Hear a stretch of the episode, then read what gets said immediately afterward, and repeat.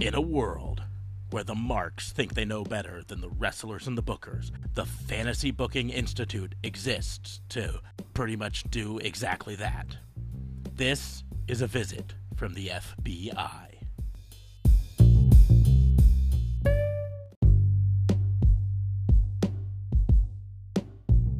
Welcome to another episode of A Visit from the FBI, your weekly dose of fantasy booking. I am your host, Detective Mark Smarks, and I'm joined as always by my partner in crime fighting, District Attorney Vincent K. Fabe. What's going on, man? How are you? Oh, I'm doing swell. How about yourself, brother? I'm doing pretty good. We're also joined, for once on an FBI, by our RCMP at JLB. What's going on up there and up north? Well, up north is good. Up north is fine. Still quarantining. That's right. I make up my own words here. It's been a while. I'm nervous. As you guys mentioned, I haven't been here for a hot minute. I got no one to see and nowhere to go, but apparently I'm still busy. It's just how it is sometimes. But I'm here now, and guys, that's what counts. I am good. Awesome. Reminding everyone that Raw and Order is part of the Tatnus Co. podcast network, so make sure to check out the other shows on the network. You can go to tatnusco.com, check them out. Tatnus Podcast Uncensored, Chicken Hen with S&M, In the Dicebox Slam, Basement Bullshit, and Carpool Shenanigans. So go on over there, check them out, come back over here, and listen to more episodes here as well. If you are new to this show, the premise is simple. We're going to take turns challenging the others to book some unknown and often unlikely scenario in the world of professional wrestling. We don't discuss them in advance, so our answers are made up on the spot and hopefully hilarious. Before we get into it, I'd like to remind everyone to make sure to like, share, and subscribe so we can continue to grow and put out great content. Who doesn't like growing? Yeah. Hey, did we mention? Let's do it early. Let's mention that we're going to close out this with the podcast or the shirt winner. Mm-hmm. Yep. We'll be announcing the contest winner at the end of the show, so stay tuned for that. Someone just won 2 shirts. Yeah. Including one of them from Pro Wrestling Tees and one of them from our very own merch shop. Woo! Those designs are epic. Kudos to you, Officer Mark. There were 6 O's there for the merch shirt, just so you know. Yes. 6 O's. So it's okay. It was not trademark infringement. Correct. 6 O's. 6 O's. So, I think I went either 2nd or 3rd last week, so I'm going to go ahead and start off this week with my fantasy booking challenge for you two. You seemed excited, so by all means. I am excited. So, if you paid attention this week on Raw and over the last few weeks just in general since before WrestleMania and then through WrestleMania, you are aware that not only has Roman Reigns not been mentioned once on WWE TV since then, this week it took an even bigger turn by he's been replaced in the Make-A-Wish commercials that they do. And I say replaced, they actually just rolled back and were airing older Make-A-Wish commercials that featured John Cena instead of the new ones that feature Roman Reigns and have for like 2 years, you know? Right. And then in the biggest thing, all through Monday Night Raw, they were doing throwbacks to the biggest cash-ins from Money in the Bank history. And the number one cash-in was when Seth Rollins cashed in during the match Brock Lesnar versus Roman Reigns, and they edited Roman out of the entire segment. Which, honestly, and on my Raw my raw recap on for Snap Judgments, I mentioned that. But what I did mention on the Raw recap, which honestly they kind of maybe should have kept it, because you saw Roman Reigns lose, so it makes Roman look bad either way. But you know, Vince is petty like that and wants to just try and erase people from history. completely stupid move on their part. Anyways, I'm sorry. So it showed Seth run down to the ring. In the ring, it showed Brock Lesnar there, but no Roman Reigns visible. It then cut to Seth giving the curb stomp to Brock Lesnar, and then cut immediately to Seth celebrating the victory, making it appear like he beat Brock Lesnar for the championship and pinned him, which we all know he did not. He pinned Roman Reigns. Yep. So Roman Reigns is reportedly in Vince McMahon's doghouse, despite being told that staying home would not. That's funny. Yeah, I get it. Pardon the pun there, bud. You gotta say pardon the pun. That was well played. No pardon on that pun. That was 100% intentional. Despite being told that staying home wouldn't be punished, he's apparently being punished because he's choosing to put his health above wrestling because for a show. Cancer? Yeah, because cancer and, a pregnant wife. Both things cancer, are something. Pregnant wife, pandemic. Mm-hmm.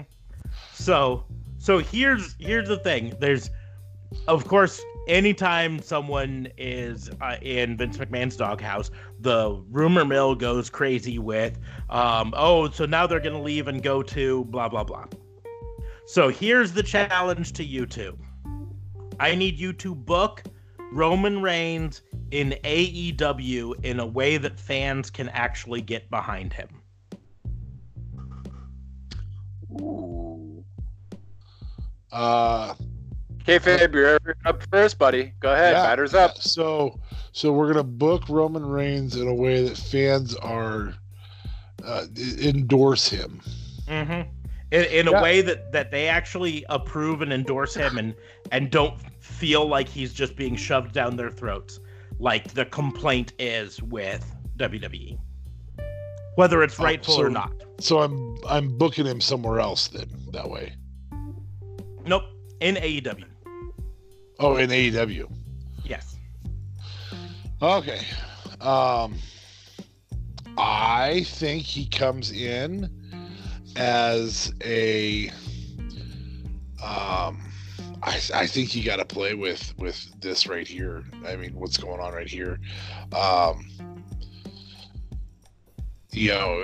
Maybe he comes in and has a little conversation with the Exalted One, with Brody Lee, and just a behind the scenes type. Yeah, man. I mean, you have leukemia for 20 years and you're in remission for most of it, and then you have to go away, and then you come back in a time much faster than you're supposed to, and then a pandemic happens, and sure enough, he just turns his back on you, and Brody Lee's like, yep, I understand. I mean, minus the leukemia part and everything. And then you have the same type of thing with Matt Hardy, only Matt Hardy's doing the, that evil asshole. You just kind of have him come and be like, nah, I was just looking for a different opportunity, man. Like, I'm tired of catering to the man all the time. I just kind of want to be myself and live my life, kind of who they pretend he is right now, but without having to pretend that, I guess, and without having to cram him down our throat. Yeah. The problem with Roman isn't that he's a bad wrestler. We've talked about this before on shows. I kind of enjoyed his Intercontinental reign. I enjoyed the Intercontinental loss to the Miz. As a whole, I enjoy some of his matches. The problem is that, number one, he has to be the ultimate overcomer. Dude, you are 6'5", 270 pounds, pretty freaking stacked. Come from the NOA family.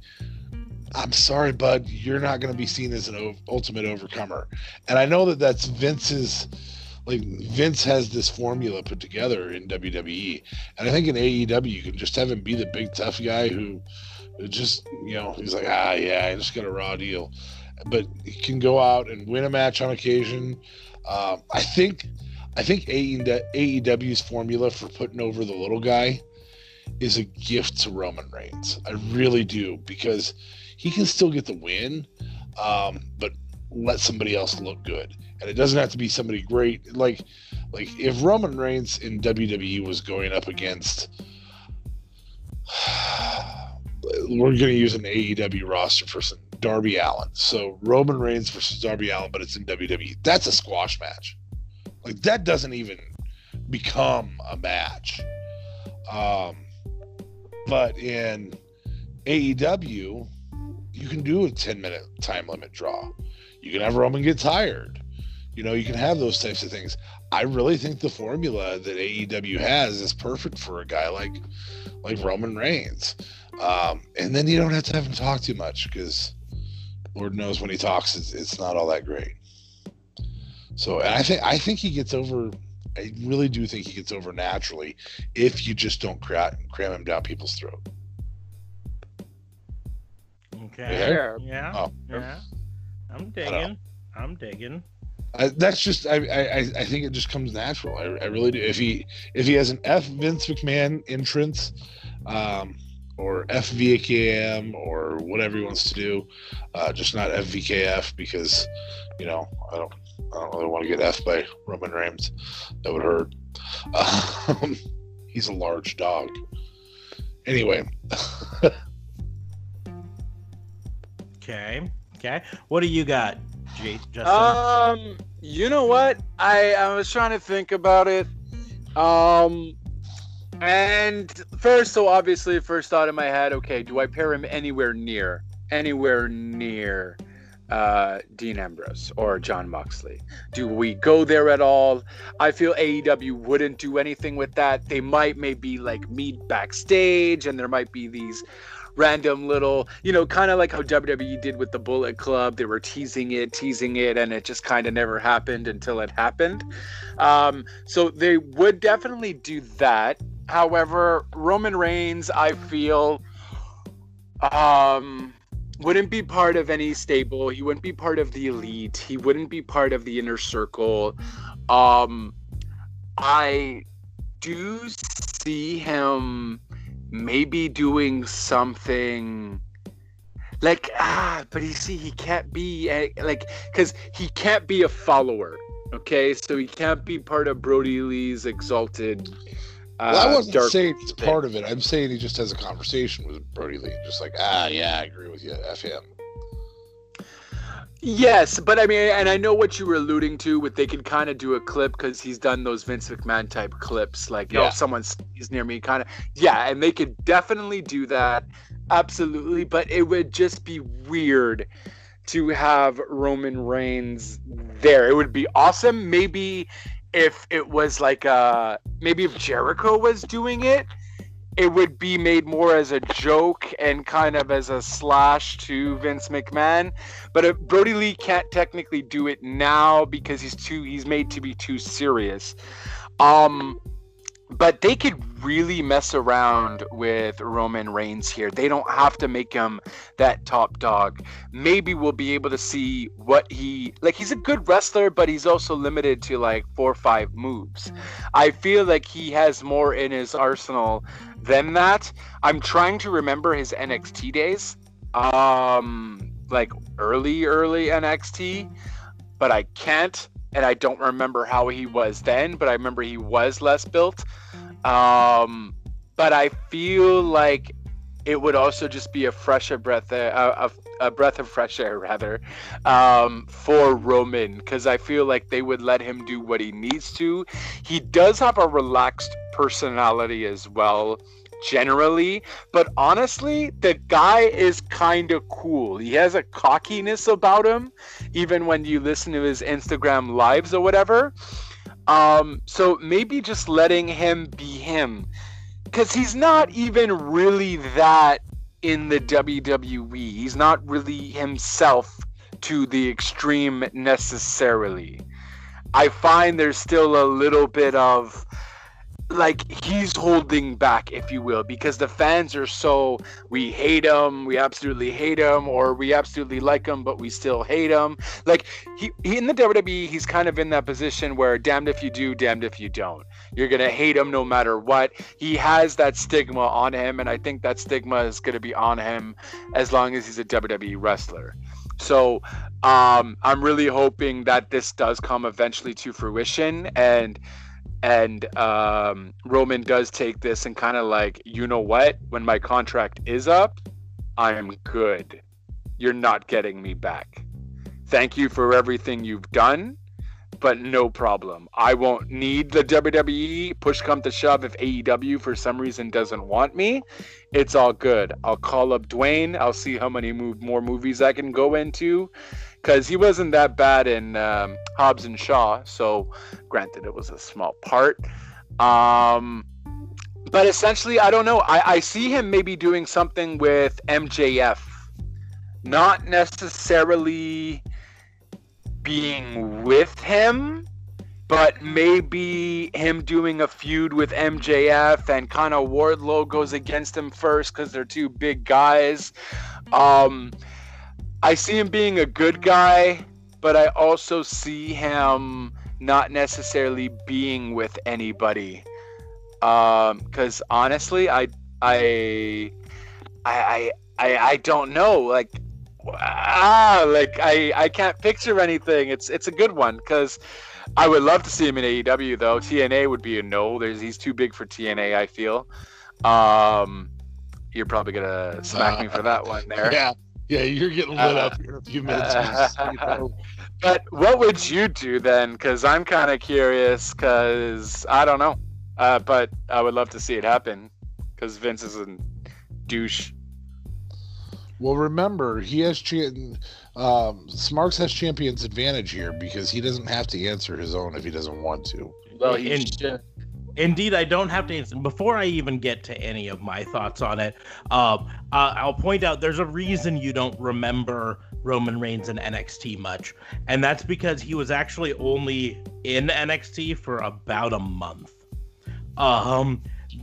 He started off in FCW in 2010. And he was stayed there as I was talking. Yes, I sure was, because I was like, I when you mentioned that you didn't remember much, I'm like, I gotta be honest, I don't think I remember him much in there either. He was at FCW from 2010 up until when FCW got renamed to NXT in August of 2012. But he didn't show up on NXT TV until October 31st episode of NXT TV, where he defeated CJ Parker. But then November 18th, just a little bit over 2 weeks later, is when The Shield made their debut on Raw, or the Survivor Series, pay-per-view, right? So literally... Okay, whoa. Don't write me, okay? You literally... I didn't realize I was talking to Wikipedia. I was talking to Officer Smarks. So don't write that situation. That was all Wikipedia'd up. Come on. No, I'm just gotta saying... Gotta call it spade. I'm not knocking you on it. I'm just saying that's why you don't remember him in NXT. It's because he was really only there for basically 2 weeks. I mean, a full month from August there... But once again, August to October 30th, he wasn't on screen at all. So right. He made an appearance on October 31st. And as far as I know, that was his only actual NXT appearance. And then 2+ weeks later, he debuts on Survivor Series as part of the Shield. So, so unless you happened to be able to watch FCW on TV, which... I am 100% certain there's a channel up there in Canada that plays FCW, right? Of course! Of course there is. There's one everywhere, right? Yeah.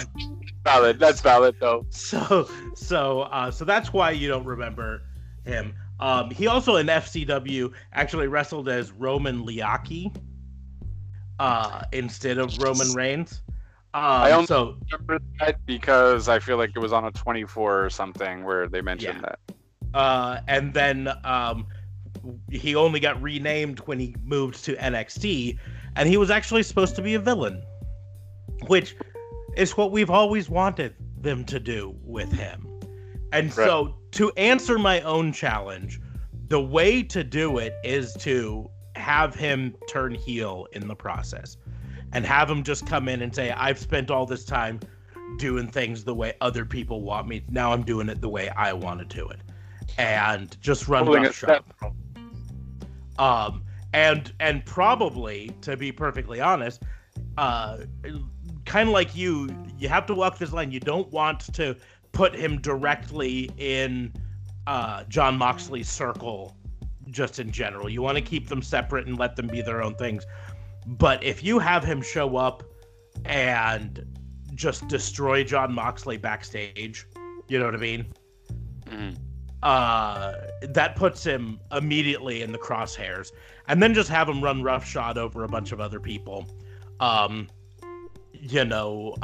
caring about the rules, not caring about matches, interrupting matches and just spearing people and cocking his fist and Superman punching him, things like that.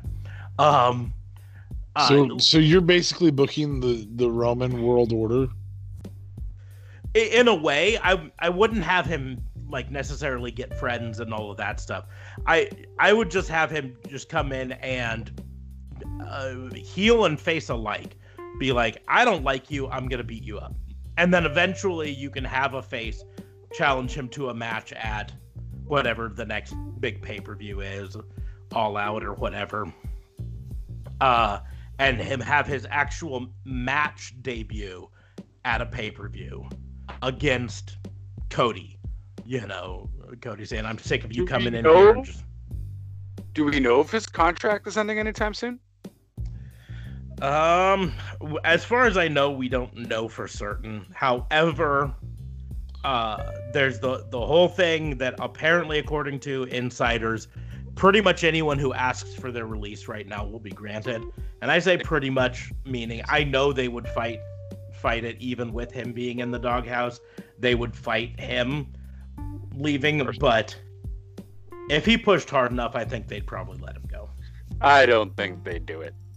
No, they won't do it because they know AEW would automatically pick him up for sure. Side note, because I didn't even think of Ambrose, I would love a spot where like Roman's stretching before a match or something and he has his fist out and Ambrose walks up and puts his fist next to it and be like, look, I just saw three dudes do that once. I thought it'd be kind of cool. Nice to meet you. Moxley. Yeah, for sure. Then you can get Moxley's comedy with it, and I think that's gold. I saw dudes do that once. I think you could do that, although kind of opposite. Have him have his arm out like he's stretching, and Moxley walk up and just look at it, and then shake his head. Nah, man, and walk away. Either of those works, because Moxley's comedy is great, and Roman be like, "I wasn't even." But so that's kind of how I would do it. Just let him basically Goldberg it, only, all outside of the ring, just blindsiding people, and then leading up to a big match with someone like, to be perfectly honest, the best person to put him in a first match would probably be Kenny Omega. Oh, absolutely. Because Kenny Omega can put him over and can make anyone look like a five-star ring general. Not that Cody couldn't do a lot of that too, but just a match. Kenny Omega as the ultimate face versus this new guy who's just been tearing through, And in many ways, we were kind of talking about, I think it was one of the last weeks, how what AEW is going to need to do at some point is it's get another one of those big signings. And you probably couldn't get right now much bigger of a name signing than Roman Reigns. I think he would have to fight really hard to get released. But I do think that right now WWE is playing the PR game where if someone goes public about how they don't want to work for the company anymore, I think instead of forcing them to work, they're going to start letting more people go. So I don't think Roman, no way, won't do it. I could see Vince actually going so far as to create a fake Roman Reigns like he did with Diesel and yeah, like that. Yeah, if and he's like, all right, you're fine, you guys can go. Yeah, a fake Roman Reigns and feed him to the wolves a bunch of times to make him just look horrible, you know? Yeah. I mean, I'm even going so far as not to show his face on screen, so it's just like, oh, here, you know, here's Brock Lesnar F5ing someone on the concrete in the back. Oh, it's got to be Roman Reigns because he's wearing a vest and has long black curly hair, you know?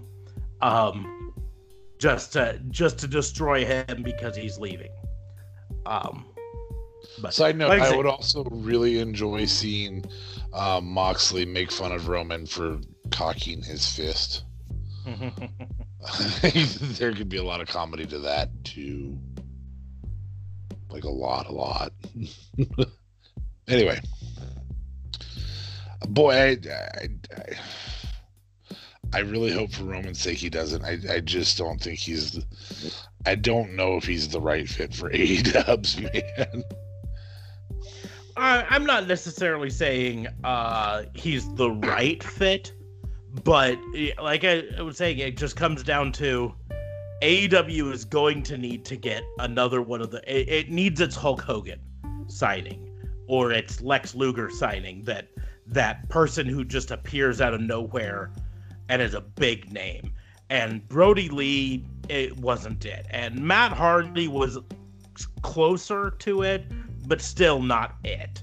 And someone like a Roman Reigns would be it. The probably as hated as he can be by some of the smarks out there, freaking Seth Rollins would probably be one of the biggest sudden names that they could get.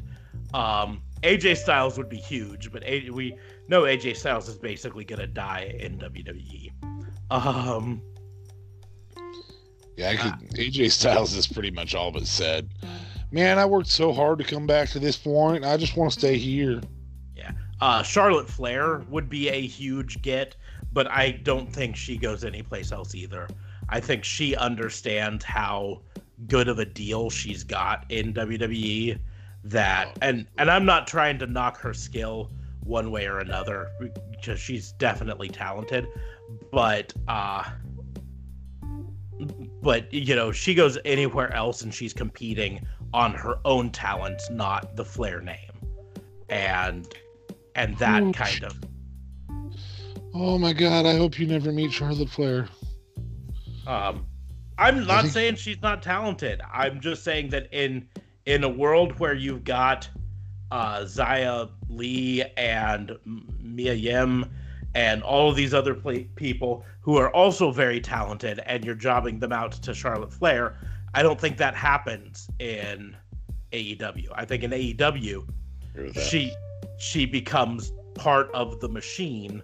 You know, she's going to lose, she's going to win, she's going to have, you know. I think in AEW, they know that they've got to build their future stars just as much as take care of their current stars. And right now, WWE is not really doing that so much. I think she stays in WWE long enough to actually break her dad's... Yeah, I don't think she's going anywhere. I want to be clear. I don't think she is. But I think she would be the closest thing to a Hulk Hogan moment for AEW. Especially if you're considering women.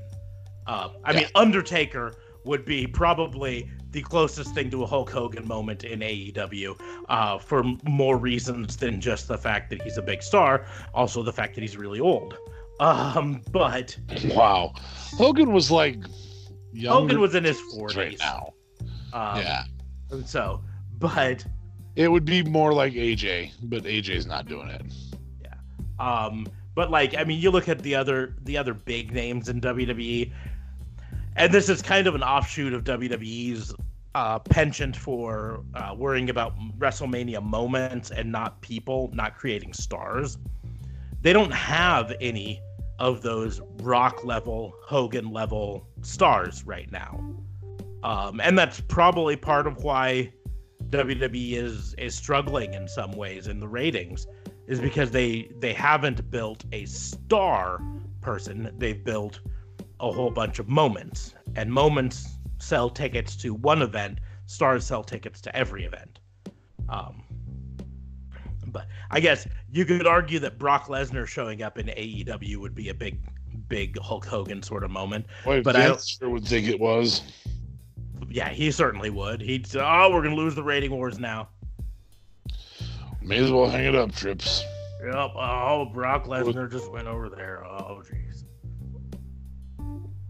Anyways, let's move on to booking number 2. So, which one of you guys wants to challenge first? Okay. I guess that means DA Fabe. I noticed that on WBU, somebody said, "Well, I always go third, so suppose I shouldn't go third this time." So I was going to give him a chance to not go third. Save the best for last. That's how I look at it. Right. You know, most people are going to tune out here in a few minutes, but that's okay. I mean, statistically speaking. Yeah, I know. Fair enough. So, probably because mine's going to be garbage. That's really what it is. So, because you're a negative Nancy and won't talk about it. Wow, I just was saying, like, right? Go ahead, out with it. Self-deprecating because I was a dick. Okay, that's what I was doing. I was trying to be self-deprecating because I was a dick. So let's get after this then. You know what I'm saying? And no regrets. Sorry. Not even a single letter. Not even one. Nope. I'm actually gonna revert back to something we talked a little bit about on WBU, that 83 weeks episode. I would really like to have you guys fantasy book.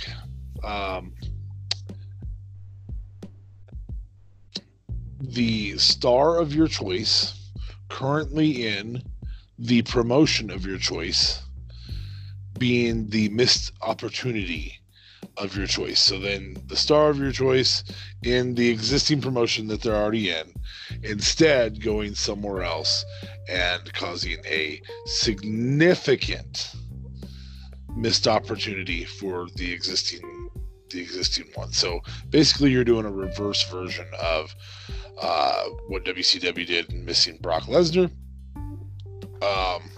You're saying that whoever has it right now got the star, and they would miss an opportunity if they didn't have that person, and what that person would be as an opportunity somewhere else. It's a lot of freedom here. I feel, yet I'm still kind of confused. So are we actually booking at what they would do at the new promotion that they would be in, and how? Stealing Brian Cage. Brian Cage never, ever, and I'm just using Brian Cage because it's the most generic, simplest possibility, and I kind of want to ruin it for Sparks. So you're stealing Brian Cage from Impact, which, let's be honest, anybody that's an upper echelon in AEW or WWE or NXT would be a missed opportunity for Impact right now. So you could take whomever you want, put them in Impact, and suddenly create this machine. I would hope Smarks would, maybe go a little bigger than Impact, but that's up to him. So, example, AEW misses an opportunity at.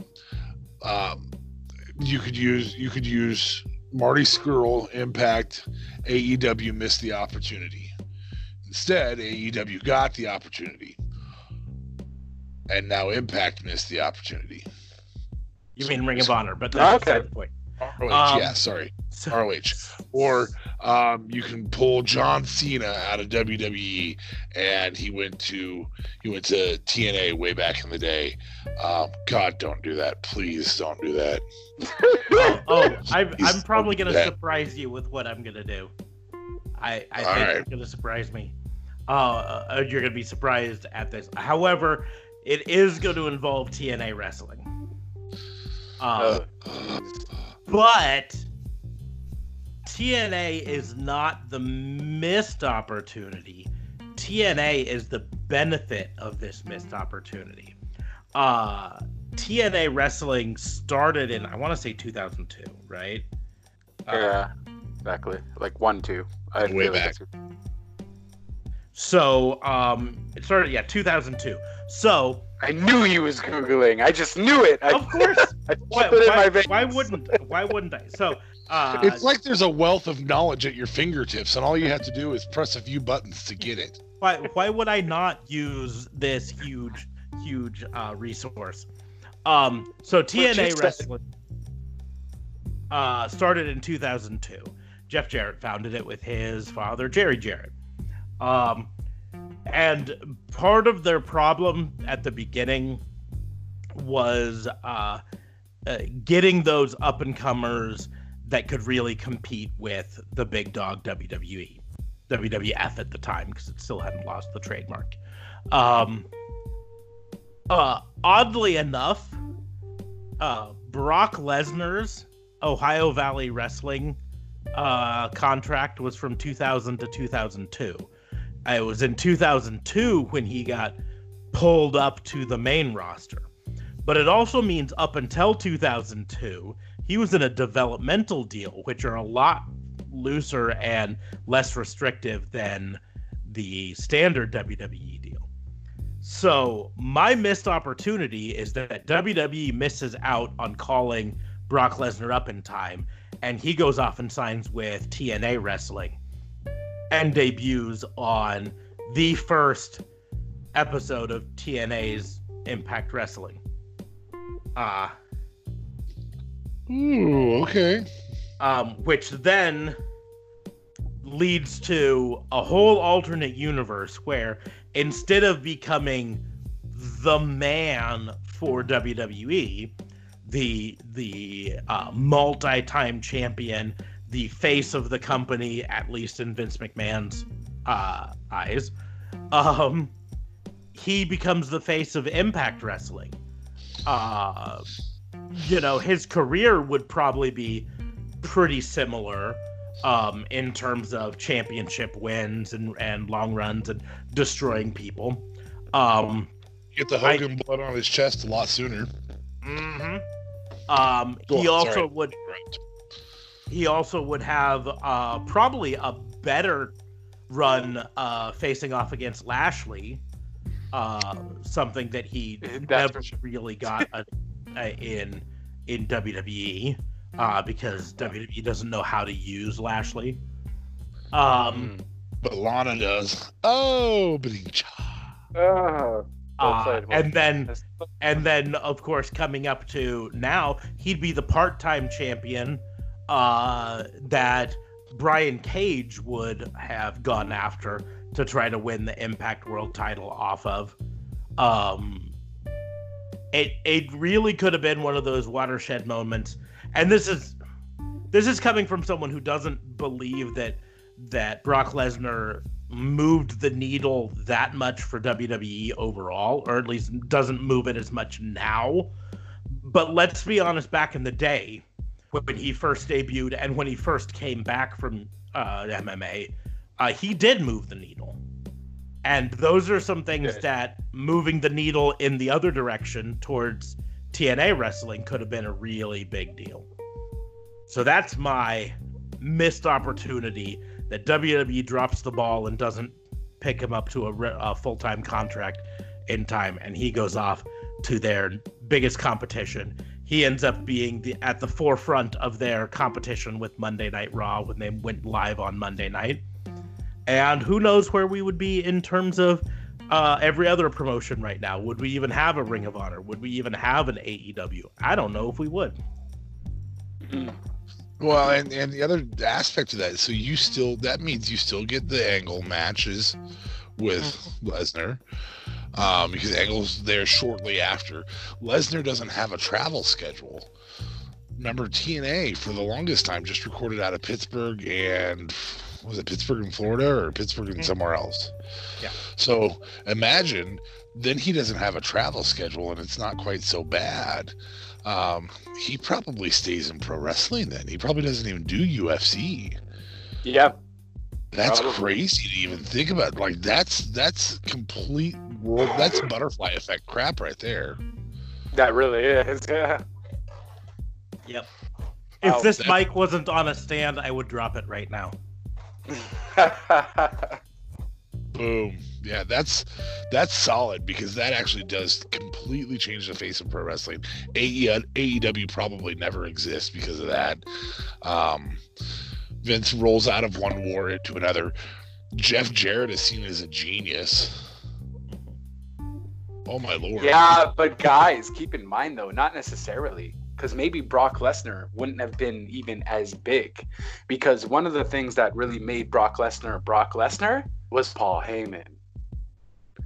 Good and point. Paul Heyman wouldn't have been in TNA. Unless you're counting Brock Lesnar and Heyman as like a duo. But I'm not necessarily counting them as a duo. I will point out that they met when they were both in Ohio Valley Wrestling. And that's when they became friends. Paul Heyman wasn't a regular on WWE TV at the time. He didn't become one until Brock Lesnar got pulled up to main roster WWE.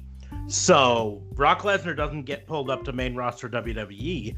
Paul Heyman sitting down in Ohio Valley jerking off. Who knows? Maybe he does come to Impact Wrestling. Maybe he doesn't. But one way or another, he's not on the other side of the coin. Because they don't bring him up if they don't have a monster to put him with. Right. I do feel Paul Heyman wouldn't have done that, though. Because Vince and him have a really pretty strong relationship. So I don't think Paul Heyman wouldn't have went anywhere. They didn't then, though. They didn't then. Well, Paul, how many times has Vince fired Paul Heyman? Yeah. I forget these things. It's been a while. It's a lot. That's the answer. Is a lot. Yeah. That's literally changing the face of all of wrestling, and I didn't. And with somebody so simple as it changes the face of multiple things, because it changes the face of UFC. It changes the face of ESPN or CBS even covering WWE on the internet like they do now. That's pretty legit. Not necessarily, though. Yes, Brock's a big name, but WWE has been doing big name stuff for WrestleMania, football players and so on. Sure, and I won't disagree with that, but what I'm saying is they I think part of the reason Vince sees the coverage for Brock the way he does, is because they're getting coverage on mainstream now. They didn't even get that in the 90s during wrestling's heyday. Right. They did in the 80s when people were still holding the kayfabe that it was real fights. But they certainly didn't in the 90s after Vince had released that it was kayfabe, to the whole world. I think the coverage changes. I think the whole thing changes. Brock does legitimize the sport significantly. And so it really changes every. Cena doesn't become Cena. Without Cena becoming Cena, does CM Punk become CM Punk? Heyman may not even go like Smark said, Heyman may not even go to WWE. That means there's no Paul Heyman guys. It changes a lot of stuff. If Heyman doesn't go back to main roster WWE, there's no ECW resurgent, which then would mean there's no ECW December to Dismember, which is in some ways the worst WWE pay-per-view of all time, which then led to Paul Heyman getting fired again. So, you know, I don't know. Yeah, I don't know. I mean, that really could change a lot of stuff. That's a pretty huge change right there. I mean, that's Hulk Hogan to WCW. That's probably more impactful than Hulk Hogan to WCW. That's the equivalent of Stone Cold going back to WCW. Like, yeah, I don't know. That's that's huge. Damn. Long term. Yeah. So, well, now you just made my booking really hard. Jesus. Yeah. Follow that up. Yeah. Beat that. Well, so much for going last, huh? I'm telling you right now, I'm definitely not going to beat that. And that's a but what I that qualified. and this, so it, I thought about this, and I'm still going to go with it. I was trying to one-up Brock, but I don't think I really can. But I'm going to go with Dustin Rhodes, with Goldust. You know, because after I watched when Goldust actually went to WCW for some point as Seven, and Goldust, Dustin Rhodes just completely was just pissed off. He was like, this Uncle Fester gimmick, screw these guys with their fat faces, but I absolutely hate Goldust. No one wants me as Dustin Rhodes. And, you know, 20 years later, we only see now the potential, essentially, of Dustin Rhodes, what he's doing at AEW. And although he's just like a mid-card, he's not necessarily their top star, he's still the best he's ever been. And he's 20 years older. So just imagine if, let's say, where could he have gone to, though? There was no AEW then. Maybe if he would have went to ECW, you know? ECW in his prime, because that's all they had then. Homeboy's willing to bleed, so that works. You know, and he would have been looked at so differently. I don't know where they came up with this Goldust gimmick. And it's iconic, and everyone who doesn't even know wrestling knows the whole breathing, the exhaling, inhaling, Goldust, you know, like everyone knows that, and it's cool or whatever, but ultimately that's all everyone remembers. And then of course the kick in the nuts on the ropes. Aside from that, no one necessarily cares. The only moment I can remember from Goldust is when he did the thing with Ahmed Johnson, and then Goldust's stuttering whole thing that he had. These are the two only things that I remember from Goldust throughout his entire years with the WWF, WWE. So I would just imagine it wouldn't necessarily change wrestling completely, but it would definitely change an entire family's origin, if you will. The Rose family name would have been, maybe we would have seen AEW, something like an AEW earlier. Because if Dustin Rhodes wasn't there, chances are Cody wouldn't have been there. Okay, Dusty Rhodes at that point was WCW, and then Dusty left WCW, and who knows, maybe they would have started their federation then, if you will, kind of thing. If Dusty Rhodes wasn't there, NXT wouldn't have been what NXT was for the beginning stages. Maybe there wouldn't have been an NXT. So Dustin Rhodes as a whole, switching him as a missed opportunity to go to, let's say, ECW, because WCW obviously wasn't working. They were going to make him Seven / Uncle Fester. You know, maybe he would have went down to the indie scene, and the bigger name companies would have saw him for what he truly was and how much he could actually wrestle. Instead, Vince just cornered him into this Goldust character as his gimmick and never wanted him to blossom into anything else. And it's very unfortunate, but definitely Dustin Rhodes would have been at least, yeah, I could see him in ECW as how he is in AEW currently. Maybe not with the mask or whatever, but just him as Dustin. He would have worked in ECW because he can wrestle. He can wrestle now. Imagine 20 years ago, you know, because we could see his potential now, how in it he actually is, what he can actually do. This guy can still do Canadian destroyers at 50, you know, like, the potential that could have been, that still is there, but just imagine that could have been 20 years ago if Vince McMahon got his head out of his ass and actually did something with this guy, but just kind of baselined him and went the comfortable route, and that's it, you know. Side note, I kind of want to take a little bit of blame off of Vince on that, because Goldust was Dustin's invention.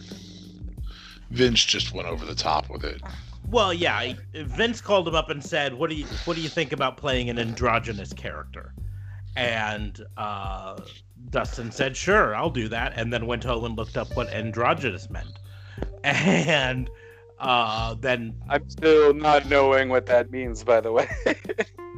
it means you can't tell whether it's male or female, effectively. Oh. It's blurred that line. But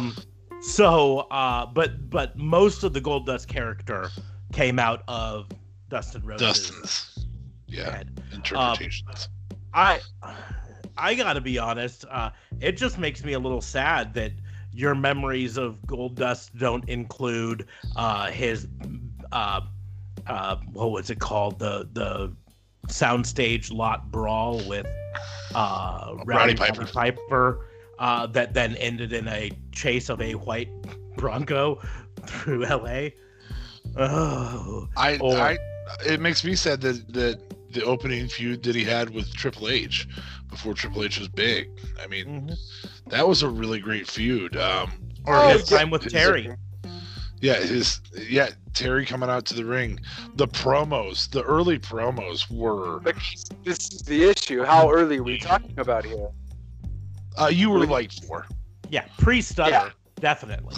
Way definitely. Stutter. But the stutter stuff with the Ahmed Johnson feud, I remember really well. That's because he actually kissed Ahmed Johnson instead of putting his hand in the way, and Ahmed Johnson was homophobic. And you know, they did that for like a year though. That feud I felt like was like really long. It wasn't like a 2-3 week thing.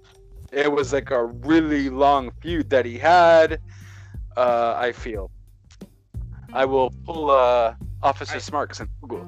I also want to say that to be slightly fair to Vince McMahon on this, you know, you saying that no one gave him a shot to show that he could wrestle outside of the Goldust gimmick, but he actually had been in WCW before as the natural Dustin Rhodes.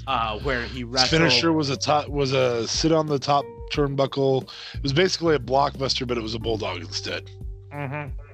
And he wrestled in jeans and cowboy boots and a t-shirt. And so, you know, we knew he could wrestle. But the other thing about Goldust, why he wanted to be the Goldust character, is because it was designed to piss off his dad.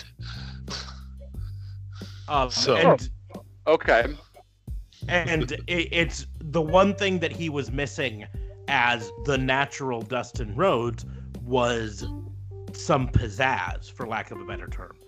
A polka dot singlet. In a way, yeah, it was something. Yeah. Something to bring his character to be more than just, hey, there's that guy in jeans and boots. There's Dusty's kid. Mm-hmm. So cowboy. In that respect, you know, it's probably why even in AEW he still does half face paint and wears a very similar to Goldust outfit, right? I mean, you'd think after 20 plus years... So the Shattered Dreams is a move. Mm-hmm. You'd think after 20 plus years of wrestling in spandex and tight, you know, non-breathing, you know, fake leather, he'd probably want something that breathes a little bit more.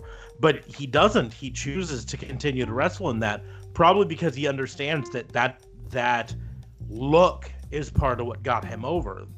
That looking like just the everyday man didn't work for him.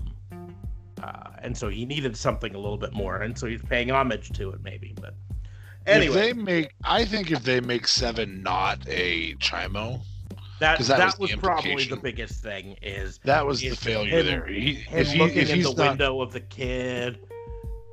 Yeah, if he's not implied to be a sex offender, I think he grabs onto that because that's their goal was to have it be a competitor with the Undertaker, and then it's a sex offender, and that just makes it weird. Well, and it was heavily influenced by like the thriller movies of the day, like Pinhead from totally blanking on the name of the movie. My wife's at home. Hellraiser, there we go. She probably was screaming at her phone, "It's Hellraiser!" But it was very heavily inspired by that sort of a thing, you know, with him floating to the ring and the long leather coat and all of that stuff. But yeah, if they hadn't made it implied Chimo, he might have stuck with it a little bit. But I think, you know, everyone's got a limit, and that was probably it for him. So, yeah. I think flying to the ring was like kind of like, okay, no. Because that looked... Although the entrance looked kind of cool and the music was pretty dope, it was still pretty like, okay, this feels like early WWE kind of like... Well, it felt like an Undertaker entrance. You also got to remember the time frame that it happened. You know, you're looking at it with modern eyes. At the time, that was pretty high budget special effect for a live TV show. Yeah. You know? Well, and so you could see the railing that his harness was connected to roll him down there, above him. The more important part is this is also at the exact same time as the Ministry of Darkness is being done. Mm-hmm. And so they felt like, because that was an Undertaker versus Stone Cold feud, I don't think The Rock was all the way there yet. HBK was out because Stone Cold had been a champion. Mankind had battles with the Undertaker, but really at that moment in history, there were maybe three guys that you could consider title contenders. I think Bret was still there, so you could say four. But HBK was out because of his injury, his back injury. So you had Bret. No, Bret would have been gone because HBK was out with his injury. So it would have been Stone Cold, Taker and Kane would have probably been the only real contenders at that moment, because Rock wasn't all the way as a contender yet. Certainly Triple H wasn't. I'm trying to think of anybody else who'd be a significant title contender at that time, and I don't think there was at that exact moment in history. So pretty significant move there, I think. I think it could have been more impactful for Dustin to stay, but we'll never know, and that's the missed opportunity, you know. So yeah, there is a missed opportunity somewhere with Dustin Rhodes somewhere along the line, and I wouldn't ever discount that, because you're right, there's a missed opportunity. That dude is a world champion caliber athlete in his prime. He also has his own personal demons with trying to get out from under his dad's shadow, and kind of frequently, from what I understand, in that era of time, frequently felt like Cody was getting dad's love that he wasn't getting, and this is just from watching some documentaries and stuff. So Well, and, you know, I mean, some of that comes down to just family dynamic. Issues. Cody's mom is not Dustin's mom. Correct. So they're technically step-brothers. Half-brothers. Half-brothers, yeah. Same difference. Well, but it makes a difference when your mom is the ex-wife and his mom is the current wife, right? Yep. You feel like the current son gets more attention than the Cody's former. Also only son. Mm-hmm. An only child in terms of the half sibling aspect. He's the only one with those two parents. So right. Dustin was a little politely put, because I admire him. He went through these stages in life. If you've watched him, some documentaries on him, he was in a pretty dark place in his life during the Goldust stuff. I mean, he wanted to hurt his dad by being maybe gay, which was the theory behind Goldust. He wanted out from Dusty's shadow, and Dusty really wanted him to carry basically be the American dream. And he didn't really want anything to do with it. I mean, he intentionally avoided being part of Dusty's company. He came back to WCW when Dusty wasn't there anymore. You know, that's when the Seven gimmick happened. So I don't think you're going to get another show, another company with Dusty and Dustin starting it in the 90s. But I do think there's definitely a missed opportunity somewhere with Dustin Rhodes. Yeah, fair. I didn't know really much about them feuding, Dustin and Dusty, which I'm actually very curious about, and definitely probably gonna go check out a documentary on that. Yeah, he didn't like his dad at that moment in history. Loved him, but didn't like him at all. I do think it's kind of interesting because Cody has talked about his love-hate relationship with his father at times too. Yeah. And so, I think both of them kind of felt like the other one was the golden child, and probably neither of them were 100% correct. But because I think Cody always felt like he was being held up to Dustin's standard, you know, that Dustin was the natural. Dustin was the super talented in-ring technician, and why can't you be more like Dustin? And of course Dustin, like you said, felt like Cody was the favorite child, the golden boy. So anyways, I guess you could kind of equate it to David Flair and Charlotte today. If David had some an overwhelming desire to be in wrestling, which I don't think he really does. I don't think he did even when he was doing it, or Reed. It's pretty easy for people to think that Charlotte would be the favorite in that family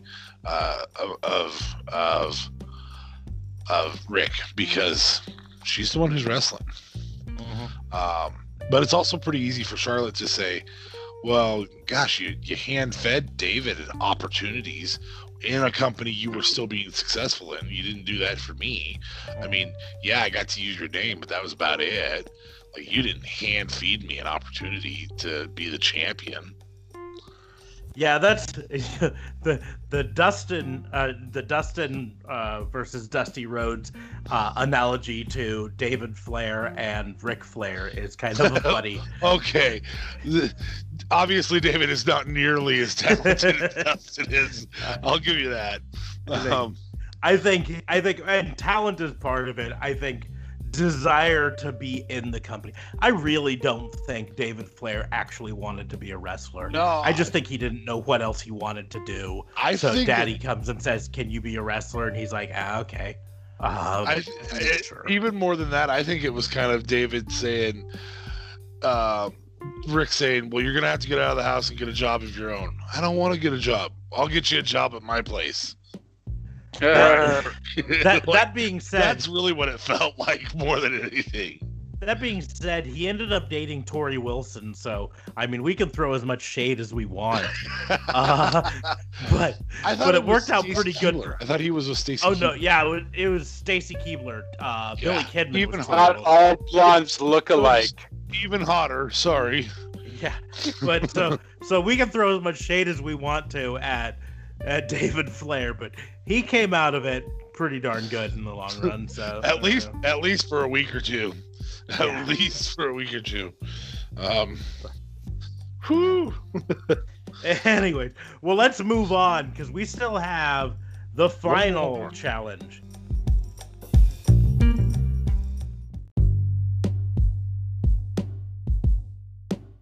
Right. The final challenge. Do-do-do-do. Do-do-do-do. Boom, boom. So what do you got for us? Copyright infringement. I sang it with my own mouth. It was a creative parody because he said challenge. Fair enough. This is true. What do you mean? What do we got for you? I thought we did everything. What are we missing here? You haven't done your challenge yet. I mean, you did his challenge to you, but you haven't challenged us yet. Oh, yes. Wait, what about... Right, yes. Okay, my bad. I just went crazy with the Dustin Rhodes thing. Okay, my bad. No. Are you saying Rose like flower or roads like thing you drive on? Spelled wrong. Roads. Like rose, rose. The D is silent, damn it. Oh, okay. I just wasn't sure which one it was. We're good. I just... Clarifying... Well, okay, but I mean, I guess that was my challenge. What would you have done with Dustin Rhodes in that regard? That's why I was kind of confused. What would you have done with him if, you know, because I feel like in WWE he was a missed opportunity for him to do something bigger. So what would you guys have done with Dustin Rhodes by him not going to, where would he have flourished more? I guess I kind of answered my question. I forgot about you guys. Very selfish of me. My bad. Go ahead. What would you guys have done with Dustin Rhodes, a.k.a. a.k.a. Seven, a.k.a. whoever? Well, I mean, what I would have done different with him, that's tough because to be perfectly honest, as great as he is in AEW, Goldust is what made him a name. Right, and Goldust is not a world champion gimmick. No, and so it's like would I've continued with him as the natural? No, not really. I mean, he was good. He'd put on great matches, but kind of like Stunning Steve Austin was very good, put on great matches, but was never going to be world champion. Neither was the Ringmaster. Neither was the Ringmaster, right? But Stone Cold, that's a world championship gimmick. And I don't know, as much as I love Dustin as a performer, I just don't know if there is a gimmick that puts him in that level. I mean, it's kind of one of those things we don't know because he never did it. Maybe there is one. Maybe we're just short-sighted and can't see it, but. I don't know if there's anything I would have done different with him, really. I mean, that's kind of a cop-out to say, but... No, but it also just alludes to the fact that, you know, the Goldust kind of suited him perfectly because it is, you know, at the same time, although he was still always a mid-card, the guy still, you know, was bank enough to have kept all those years, so it was somewhat of a gimmick that didn't really get old, if you will. It was just more safe. And so he kind of played the safe route, and therefore no one really thought of necessarily firing him because, you know what, he's still good. He still can bank in something. It was kind of a safe character. So, because like you mentioned, that's kind of what made him him. And I guess in a sense it was kind of perfect. Yeah. Like if he went to Impact Wrestling or Ring of Honor, you know, back in 2008, right? what could he have done different that would have put him at the top? He could have done a biker gimmick with that, put him in aces and eights, and no, that really wouldn't have done anything. 2015 could have gone to... No. 2015 goes over to New Japan and joins Bullet Club. Is that going to put him up over the top? Probably not, you know? Well, I mean, what did you think of... This is, you know, hindsighting to... Well, what would you think of Cody Rhodes when he was Stardust? Well... he wasn't Stardust first. When he did the dashing Cody Rhodes gimmick, that was gold.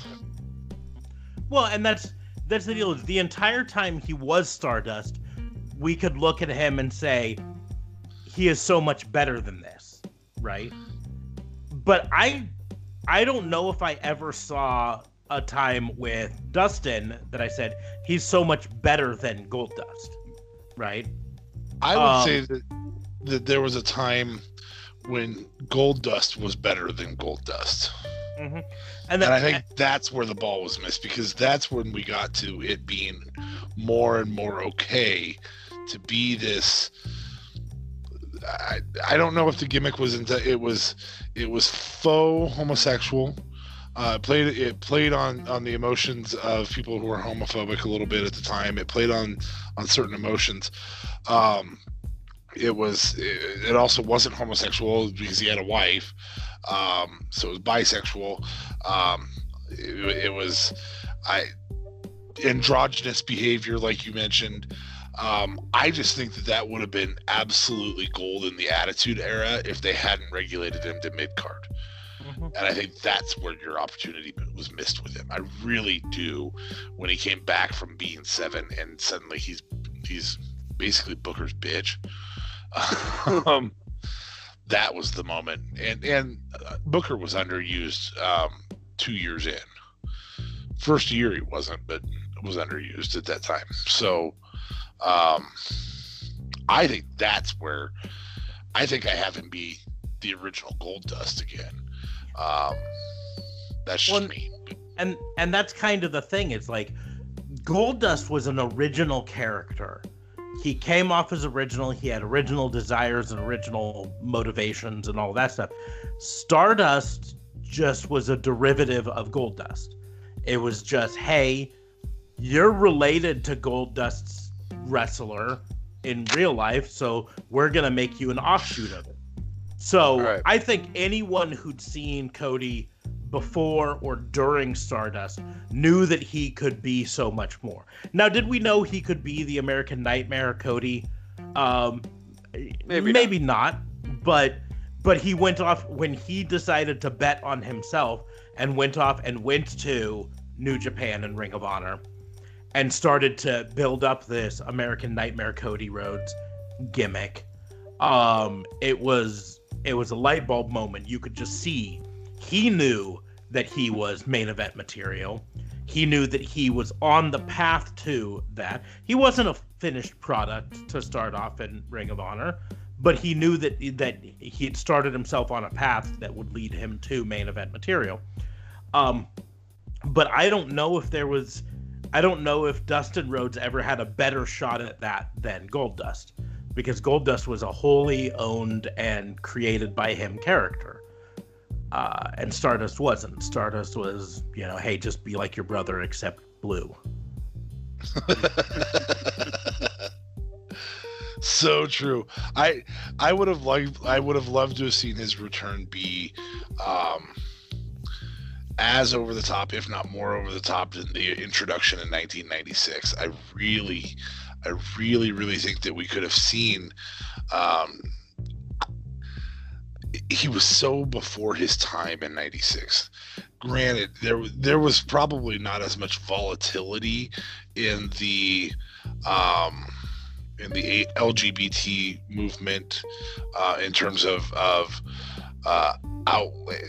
I feel like the 90s were more open and friendly to outside thought than polarized thought. We didn't have, I and maybe do you feel differently than this, Marks, where not necessarily was acceptance higher, but it wasn't so polarized in conversation?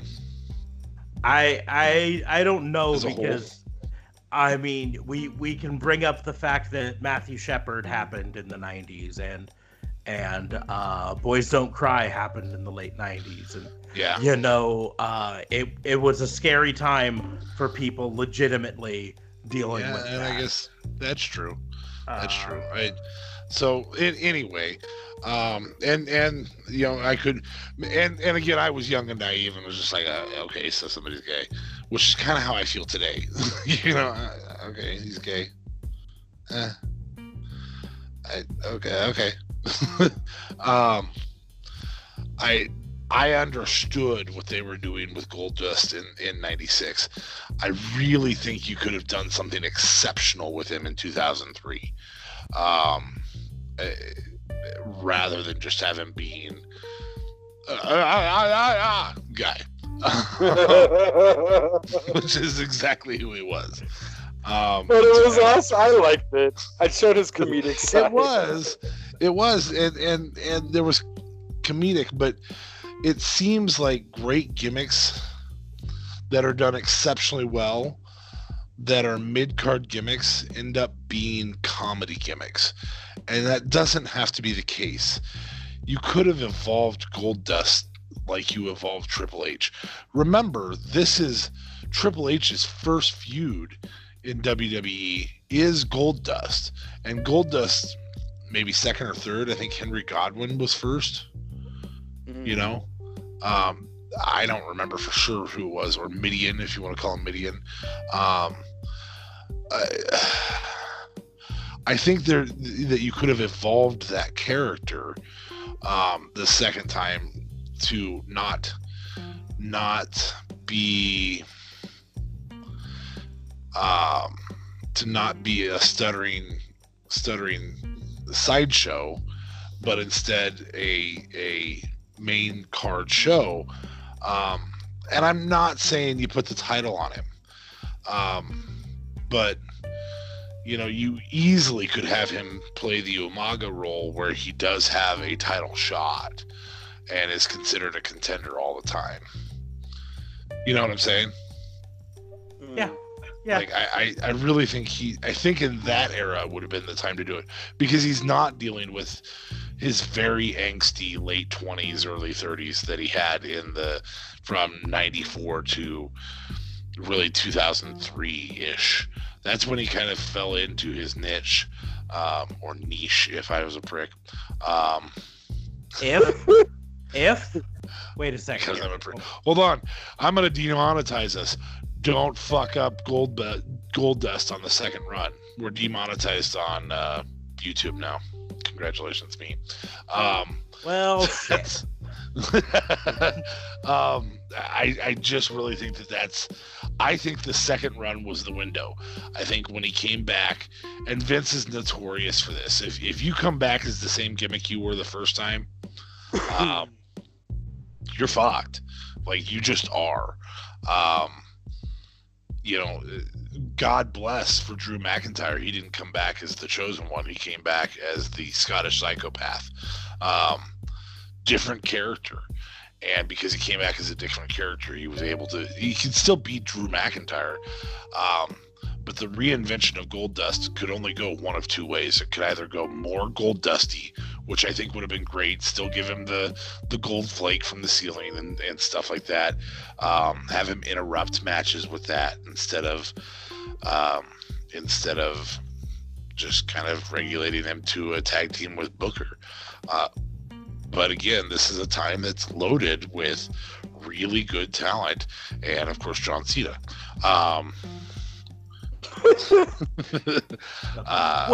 and I think with Goldust we have kind of the prototype for the character that doesn't need to be title adjacent, right? Goldust as a character doesn't need to be chasing a title. His feuds can be entirely personal. much like we argue Bray Wyatt's feuds need to be. Sure. And I think that's a perfect thing to have him do. It can still be, he can still be a contender, but, you know, just really more of an agent of chaos than anything else, especially considering the gimmick is, I don't want to say this incorrectly, can be volatile because some people are chicken shits about stuff, you know, about other people's lives, you know, and so, yeah, I just that wasn't him being volatile, ladies and gentlemen. Me? Yeah, I was just messing with you. Go ahead. Say the F word. Say it now. Nope, not doing it. Fuck. Maybe that would have been a big character. Anyway, sorry. I just think. Well, because I don't want to piss off either audience there because it is extremely polarized right now. But at the end of the day, that polarized character, whether it's a horror flick guy like Bray Wyatt, whether it's a horror flick Undertaker, which was scary at one point in history, whether it's a pretentious I'm wearing a $600 silk shirt Rock, whether it's a pretentious I worked my tail off for this, damn it, I am the game, greatest interview of all time setup, doesn't matter whether it's the Fruity Pebbles there, that little bit of volatility where somebody doesn't like and somebody does like has been a gift to the WWE and has been a gift to pro wrestling. One of the greatest things about Kenny Omega in the Bullet Club was that, you know, he was the bad guy who people got behind, and you know, that's at the same time as Okada is the good guy who sometimes people are like, he's just going to beat Kenny again, you know? And so we get that second match between the two of them. We got, oh my God, this is the greatest wrestling match of all time. And if you haven't seen it, please go watch. By the way, the third one is actually the greatest match of all time between the two of them. But the second one is really, that's the Iron Man match, right, Smarks? Yeah, I believe Iron Man was the second one. Yeah. Because that ended in... And I would still say it was, well, I don't know. It and the third were both, like, you want to call the top five greatest matches of all time. Those two are in it. Like, that's how good these are. And the biggest thing with those matches are you kind of have to take them as a group, because they each built off the previous one. Yeah, they really did. You know, there was a storyline that spanned all three of those matches. And so I think you can do that with Goldust because of the volatility of the character amongst fans, because people can both like and hate him at the same time, based on their own opinions, right, wrong, or indifferent. They had that ability to do that, and so I think the second time he was back was really the time to do that, when it was more than understood. This is don't be a fuck pig, you know, like don't be a judgmental prick here. This is part of the life that we have. Either way, and I think you had that same thing, you know. I go back to one of the other top fives of all time that's more WWE. I would go back to Bret and Shawn. You could like or hate either one of those pretty easily in the Iron Man match. Right. You could think that Bret got screwed because they restarted the match. You could think that it's only fair because Shawn didn't tap out. All of that was a fair statement. You know, in the same sense, you could think Stone Cold got screwed because he passed out, and Bret, you know, Bret's in a lot of these greatest matches of all time. But at the end of the day, what really makes these matches so very lovable is it sounds like they're a freaking Care Bear. But what makes these matches so lovable is that you can get behind either character and people can be on either side of that fence. There's not a person on the planet that is over the age of 25 who, when Brock returned and attacked John Cena, wasn't like, fuck yeah, John Cena's gonna get his comeuppance. Die, motherfucker, die. There's also not a person who doesn't feel the inner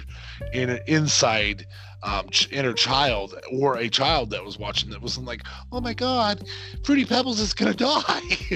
Yeah. You know, boy, you're really going all in on this demonetization thing right now, aren't you? Yeah, I really am. This is an episode I don't want to make money.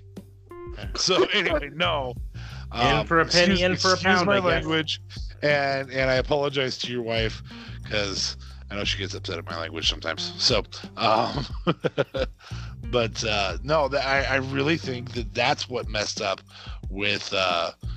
I really think that that's what messed up with Goldust, is they didn't allow him to be more than a comedy character the second time.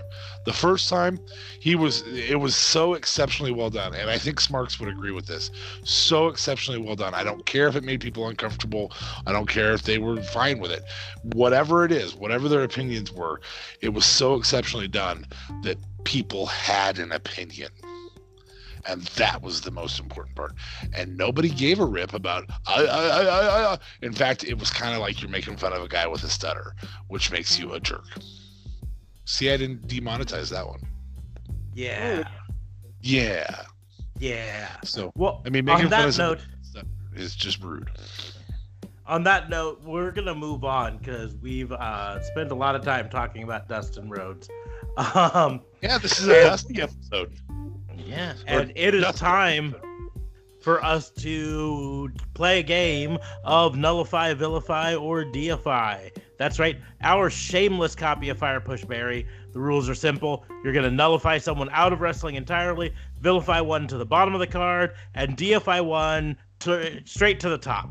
However, instead of that, we're going to switch it up this week. Okay. We are going to... No, I'm still going to go first. But this game is now, for this week at least, going to be called Ring of Honor, AEW, or Impact. So instead of nullifying, vilifying, and deifying, you are going to relocate these three WWE wrestlers to a different company. And it is your... concept, I guess, which one of those is the nullifying, which one of them is the vilifying, and which one is the deifying. But that's entirely up to you. So the first round, your choices are Sami Zayn, Keith Lee, and Elias. Ooh. Dibs. As in, you want to go? Yeah, yeah. Go ahead. So, like, you really had to dibs. Like, yeah, I'm all about this. Sami Zayn is designed to have the freedom to do whatever he wants to on the mic and in a role. I think he would get lost in the shuffle in AEW, which I know is where Smarks thought I was going when I said that, but I don't think he does in ROH, and I think ROH needs a guy like Sami Zayn to be opposite of Marty Scurll. So I think that's really the place for him to go, and he would so incredibly elevate ROH, even way beyond what Marty Scurll will. And Marty Scurll is great, but less known than Sami Zayn. So I think that's where Sami Zayn goes. I think this actually deifies all three of them, by the way. I'm going to go with... so you had Sami Zayn, Keith Lee, and who was the third one? Elias. Elias, God, he'd be great in Impact, wouldn't he? Like, there's not a lot. When Ken Shamrock is one of your featured stars, I think Elias has the right build. I think he has the right setup. I think his mic skills are are solid enough to do that. And I think AEW needs a monster that is a legit title contender monster, and he can move like, because I don't know if you guys watched NXT this week or not, but as much of a Keith Lee fan as I am, and as much of an NXT fan as I am, I did not enjoy the grabbing Damian Priest's hands and saying, "I am limitless." I was like, "Oh, that's a Vince line. Oh, that was not great." But I think in AEW, he fits with that mobility that we so enjoy seeing there. Can you imagine a Kenny Omega versus Keith Lee match where Kenny Omega's catching that 340-pound man coming over the top rope in his tornado, whatever it's called, where he flips over the corkscrew, flip over the top rope. And Elias, I think, elevates any and every feud that he touches in Impact. So that's where I go with those. Interesting. Okay. So who do I got? Okay. So Keith Lee. First of all, Sami Zayn. I agree. Indies. Because Sami Zayn, well, indies, ROH, not really indies, I guess, but indies. I mean, he'd be great in AEW, but I think he'd get buried in the pack again. I don't think he would, though. I think he'd be your first TNT champion if the tournament didn't start yet. I think he would do really well with MJF. I think he would be phenomenal in AEW. He wouldn't be a main. He wouldn't be going for the heavyweight title. Yeah, but I think he could made ROH a lot more, though. He would definitely benefit ROH, and he would be Sami Zayn. I feel like he would go back to his indie character El Generico. El Generico is a totally different person altogether. Okay. El Generico doesn't speak English. Okay, no, Sami Zayn speaks English. Obviously, they cannot be the same person. It's just when he puts on that mask, he loses his ability to speak English, and he goes back to his native tongue. No. That's what that is. El Generico is retired down in Mexico. It's a well-known fact. Just move on. Okay, fair enough. Well played. I feel bad now, like I did something wrong. And then, okay, so El Generico goes there. He gets out of retirement, goes to ROH. And what else? Okay, so Elias, I think... Yeah, I mean... I guess Elias goes to Impact... But I feel like he would be used more properly in AEW, and I feel like he could have a lot of feuds in AEW. Keith Lee would be good in AEW, but I feel like Impact would need him more than AEW needs Keith Lee. So to kind of make everyone kind of win in that matter, because Elias is also a great speaker as well as a good wrestler. He can do AE dubs. Keith Lee, great phenomenal wrestler, can do a lot. I don't even know if they have an X division anymore in Impact, because I obviously still haven't done my watching of Rebellion. But yes, they have an X division still. Okay. Isn't he a little heavy for the X division? Well, normally I would say yes, but Willie Mack just won it, so... Okay, fair enough. And there's... Well, yeah, it's Joe had it at one point, so I'll give it to you. There we go. So that's what I'm going with it. Sami Zayn at ROH, Keith Lee at Impact, and Elias at... AE dubs, and no one is getting buried technically. Everyone will be happy as to where they're going. I really love the fact that you almost Control V, Control C'd that, And then you went, ah, crap, I didn't call dibs. So abort. I mean, yeah, we'll switch those two. Where would you have gone, Smarks? To be perfectly honest, it's tough to not put Zayn in AEW, but it's you want to see him be the top of the card. Yeah, and that's the deal. Is to be perfectly honest, the toughest one for me is Elias. Really, like Keith Lee is a star no matter where he goes. Yeah, right. Sami Zayn goes back to Ring of Honor, or goes to Impact, and he's a star. He goes to AEW. He is near the top of the card, but I don't know if he's top of the card. But Elias is the toughest one.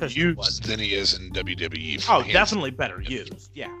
But Elias is the toughest of those three because, like, we really haven't been able to see what he's truly capable of in WWE because every time they've started to give him any sort of a push, they've just suddenly changed their mind and pulled back on it entirely, right? Yeah, we don't even have his Corbin feud anymore. Corbin killed him. Tried to kill him, and that feud should last way longer than one match. Yeah, and that's the deal is it's like they start to give him a push, and then they're going, nah, we're just going to use him to build someone else up. And I was certain they were going to do something at Money in the Bank because they continued it, and then Corbin won the Money in the Bank, and I'm like, okay.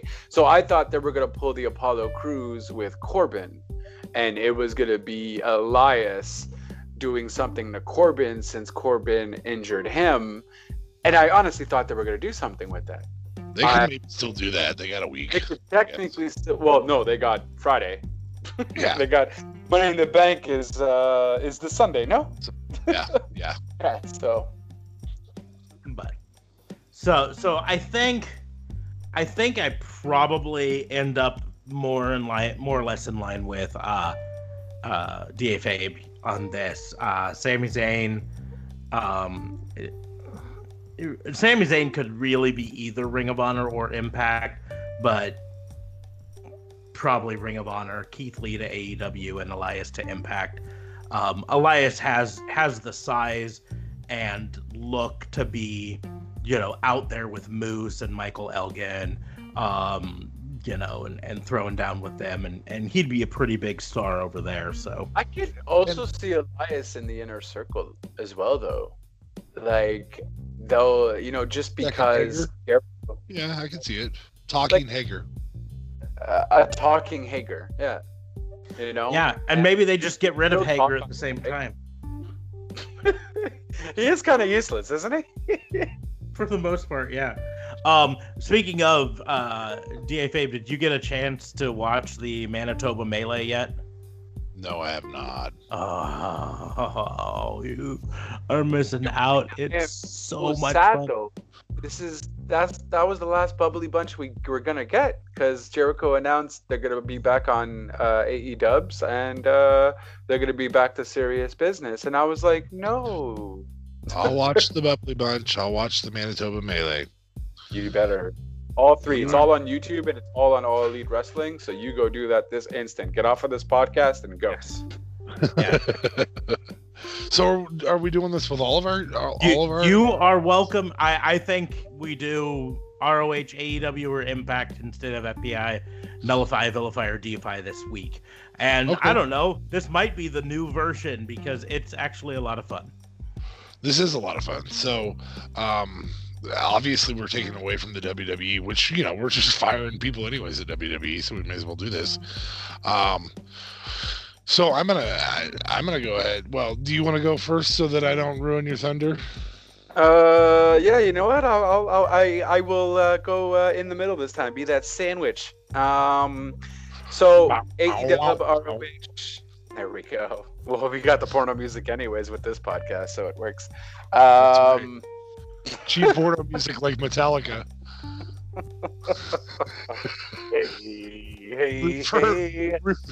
Refer back to our review of WrestleMania if you're wondering why I said cheap porno music like Metallica. Yeah, straight up. And Goldust will be the cameraman for, because the network have video for this episode.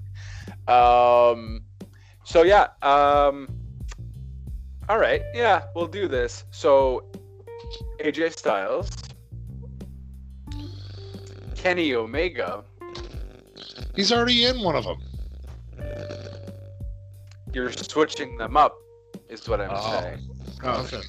So you're not limiting it to WWE. Okay. Oh, you guys. Oh, okay, fair enough. We get. I'll keep it that way. I don't want to mess with from WWE to one of the other three. Okay, fair enough.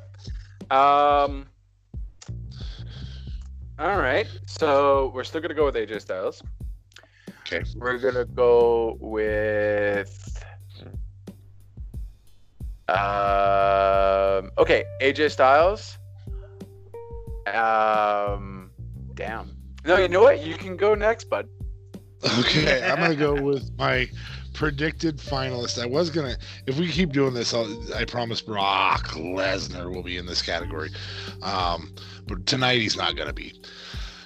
Tonight we're gonna use members of the interim Cruiserweight Championship Tournament, and they're the people that I'm predicting will be the final three.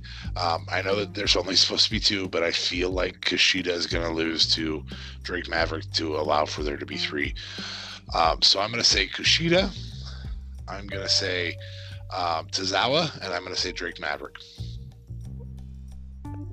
Okay. Well, I'll go ahead and go here. This is a tough one for me because you guys know my love of Drake Maverick, Rockstar Spud. Yeah, I'm giving you the opportunity to put him somewhere else. Yeah, and well, I mean, he's going to be going somewhere else anyways. So. Wow, that's harsh. That's harsh. The thing is harsh sometimes. Too soon. Okay, like, too soon. For me, it's I don't want him to go back to Impact, even though I think that's a likely landing place for him. If only because even in Impact, they didn't really allow him to be Rockstar Spud. And I feel like only Ring of Honor or AEW will allow him to be that character. AEW has the money to do Living on a Prayer, too. That's what I kind of gone, like, could they convince AEW to shell out the money to license Living on a Prayer for his entrance music? So find out how much it would be to license Living on a Prayer. I don't know. I don't know if there's like a set price. I think basically they would contact Bon Jovi's management company, and they would throw back a number, and they'd probably throw back a really, really high number, and then AEW could counter offer and end up negotiating lights. The tough thing is, it's licensing fees are really intricate. You can license things for broadcast, but not for replay or home video, which is why when you turn on like old episodes of Raw or Nitro on the network, there are so many theme songs that are cut, dubbed or cut entirely. Because really?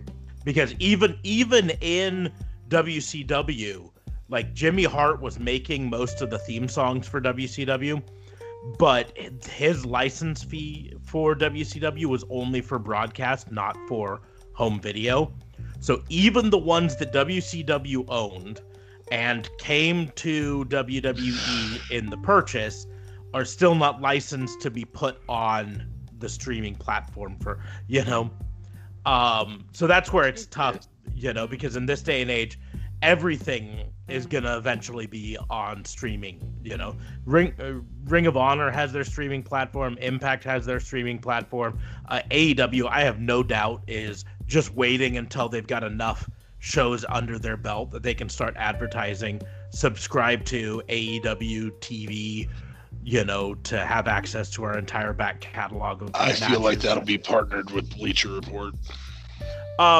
It probably, or Fight, either one. Or Fight, yeah. But they're just waiting, I think, till they have enough backed up, and so that's why it's tough, because they could license Living on a Prayer, but would they spend the extra money to license it for rebroadcast, or would we end up with dubs for that? Anyways, that's beside the point. I really want to see him in AEW, but I almost feel like Ring of Honor might be the better fit for Rockstar Spud. Wow. Okay. The only kind of caveat is, in real life, EC3 and Drake Maverick, Rockstar Spud, are really, really good friends. And if EC3 heads to AEW, I think Spud's going to want to come to AEW as well. But I think he's already losing his best friend Braun, so yeah. But so for purposes of this game, I am going to go Rockstar Spud to Ring of Honor, AJ Styles. Nope. This is Tozawa and Kushida. Oh, no, that's AJ right. AJ was him. Tozawa and Kushida. Kushida to AE Dubs. That's really good. His character's great there. His match style. I mean, I could just see him throwing together some great matches with Sabian, with Darby Allin, with Jack Evans and Helco. Absolutely. You know, just some banger matches. So, which then leaves Tozawa to Impact Wrestling. X Division. I know. Well, he'd definitely be better used in Impact than WWE, that's for sure. So I hope. So that's where I go. I really want Spud in AEW, but there's just part of my gut that tells me that even AEW probably won't allow him to be the Rockstar Spud that I really want him to be. So. Well, you want him to have Living on a Prayer, but you can do a different rock song. Well, I'm fine without Living on a Prayer. He just needs to be, because he was also vicious. He was vicious. He was egotistical. He was edgy, and there's some things that I'm worried that they're not going to allow him to do in AEW if he goes there. Hopefully they prove me wrong. Fair enough. All right. As for now, our giant Tozawa fan, I want to hear it. Where you put it? Yeah, no. Tozawa is going. I'm bringing Tozawa at AEW. I want AEW to do something with him, although I think he'd be good. Perhaps at Impact, I feel like they would do something with him. I still feel like Tozawa would get a decent push. Like, I would love to see him and Kenny go at it, for instance. I feel like there's a lot of 5-star matches that Tozawa can actually have. At AEW, just look at Tozawa's matches back in NXT. He had so many amazing matches in NXT, and the way that he's being used. I mean, losing to Bobby Lashley in his gauntlet match, and then losing to Jinder Mahal, and then we don't even see Jinder Mahal this week. And then Lawler just so many things that they're doing wrong with Tozawa, and I'm not even referring to the ramen noodle situation. I hate how they're depicting him, how they're using him. But him, Tozawa at AEW, Spud is going to go take comfort knowing they're using him right in NXT right now. They are. I should really start watching NXT because I really appreciate it. Yeah. Oh, they're using him. He looks like he's gonna annihilate all three of his competitors in that side of the. But how do you do that? How do you make him look amazing in one brand and then make him look like complete trash in another? This also just diminishes your NXT stars from ever going to the main brand, which I guess, to be honest, you don't really want them to. Because hold on, so I want you to think of Survivor. So do you do comic books? No. Have you ever done comic books? Yes. Okay. So I want you to think of Tozawa as Spider-Man. Okay. And in one, he's the Amazing Spider-Man, and in the other, he's the Incredible Spider-Man. Okay. And so he's just being told on two different storylines right now, which is unfortunate because they did a crossover with the two comic books at Survivor Series, but I can tell you right now, in NXT, he's being made to look like the favorite to win all of this, and I think Smarks would agree. to win all of this. Kushida is the push, I think, right now overall in the cruiserweight division, but I think Tozawa is the one that they're going to go with. I don't necessarily know if they're going to have a win because of the whole Drake Maverick storyline right now, but and it's, you know, emulating real life. It's not like it's a storyline, but yeah, I think you would much more enjoy their usage of Tozawa in NXT in the cruiserweight division than you're getting right now. And just remember that Vince shits on the group. What's that?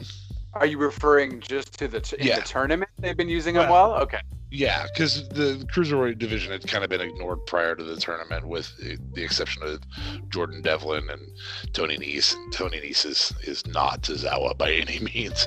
Okay. So I'll flat out say that there's no doubt in my mind Tozawa is going to have a push in that division. The problem that you're pointing out is that Vince hates cruiserweights. Right. Like, oh, he's little.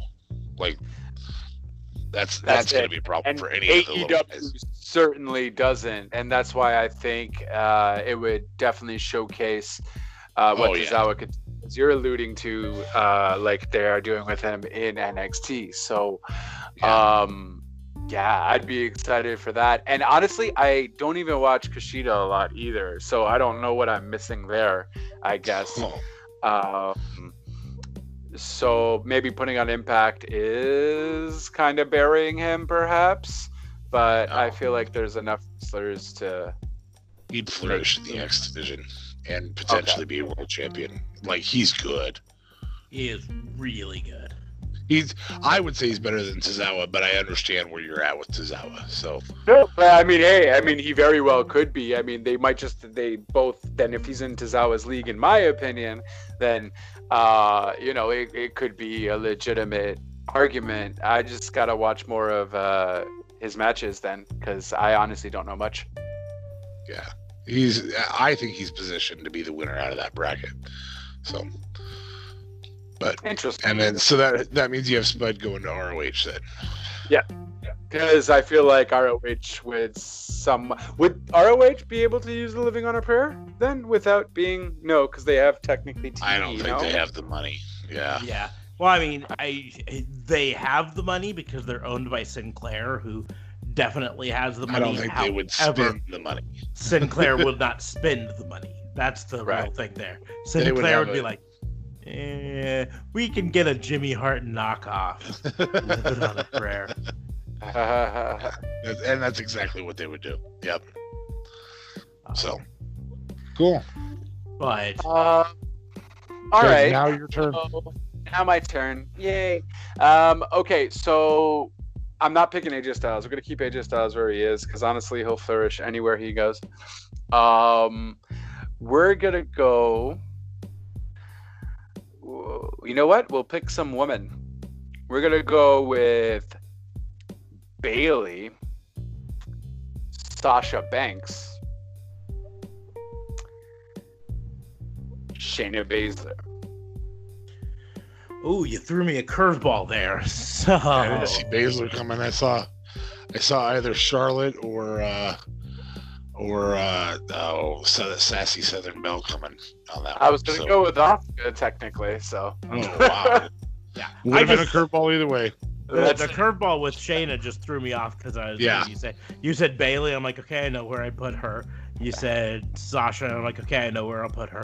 Then you say Shayna, I'm like, oh crap, now I've got to move everyone else around. You want to go first, or you want me to go first? I'll go ahead and go first here. Shayna to AEW.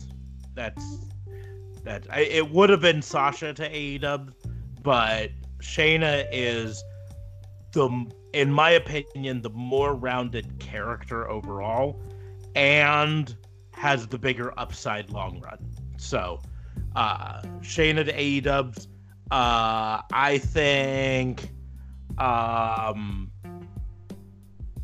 I think, Bayley and Impact could maybe work. It's tougher.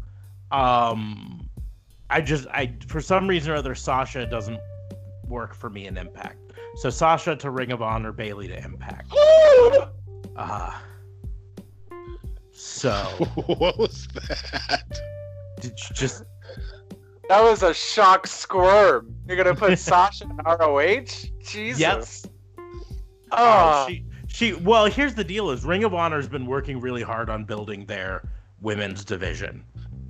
And to bring someone of Sasha's level in to that, I think, is kind of the kick in the pants that they need to kind of raise things up.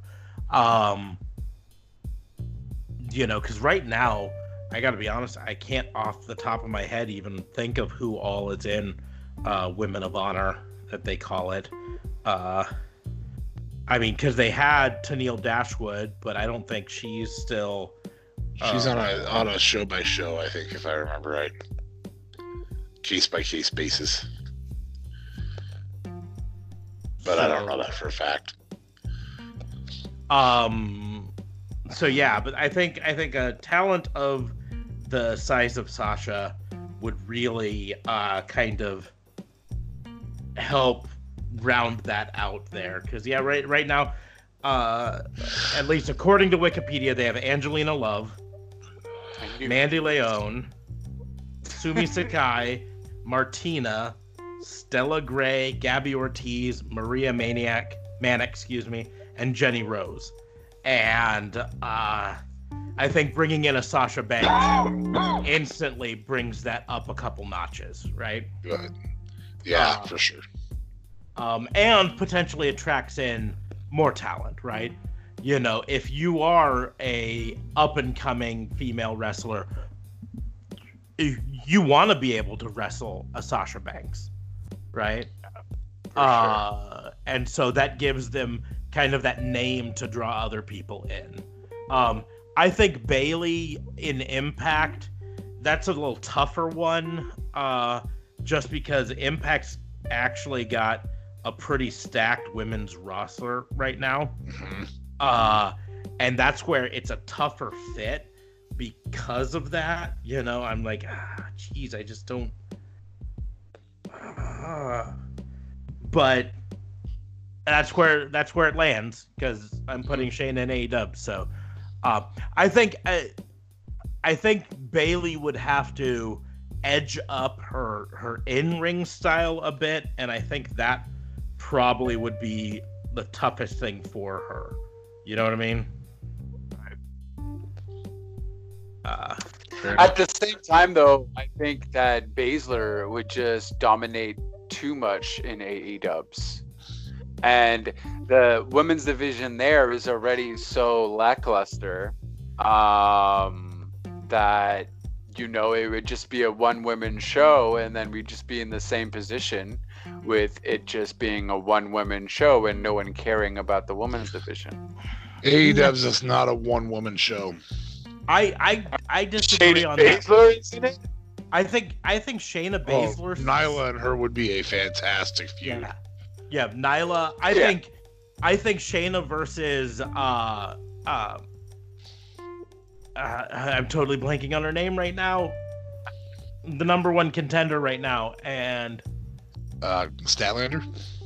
Well, Statlander's one of them, but no, this is Hikaru Shida. There we go. Oh yeah. I think Shayna versus Hikaru Shida, especially with Shida's coming to the ring with her kendo stick. You put them in a kendo stick match, you know, where it evens the playing field. Shayna Baszler versus a lot taller Chris Statlander. I mean, Chris Statlander will tower over Shayna Baszler. The only person that Shayna really that's considered a contender right now that Shayna really degrades. Well, there's two of them. The dentist. Britt Baker. She in some way, shape, or form degrades that a little bit, and she degrades Shayna a little bit. Any of the Japanese women, I think, can throw. Well, yeah. Because of their different style. Their different style and their speed, just in general. Yeah. You know. The storyline that they tell is that they're wearing her down and they're outmaneuvering her with speed. Yeah. So. But like I said, with Bayley, you know, AEW's for the woman. What was that? Who's the women's champion right now in AEW? Nyla. Oh, it's still Nyla. Okay. I feel like she hasn't defended it in a while, though. She defended it at the last pay-per-view, and then they've gone to pre-taped, and she's been stuck at home. Fair. True. She, so she hasn't been at the shows. Like most of the, Nick and Matt Jackson haven't been at the tapings. Right. Because they're stuck in California. But like I say, Bayley in Impact is a little tougher because you've got Tessa Blanchard, Taya Valkyrie, Su Yung, Rosemary. But Jordan, I remember Grace. Bayley being actually pretty decent, right? What was that? Back. Oh, sorry. Go ahead. I remember Bayley being decent though in NXT, at least decent enough. I feel like Bayley definitely can throw down. Yeah, I think main roster WWE has diluted her character and formalized her where she's not allowed to kind of stretch her wings. But that's why it's just tougher because they've got a lot of talent on the Impact women's roster right now. They also have Kylie Ray, which it might be the biggest reason to put Bayley in Impact, because to have the hugger versus smiley Kylie is kind of booking gold right there. Yeah, I can't believe. In fact, that may have changed my opinion, but I think I'm going to stick with where I was going to go.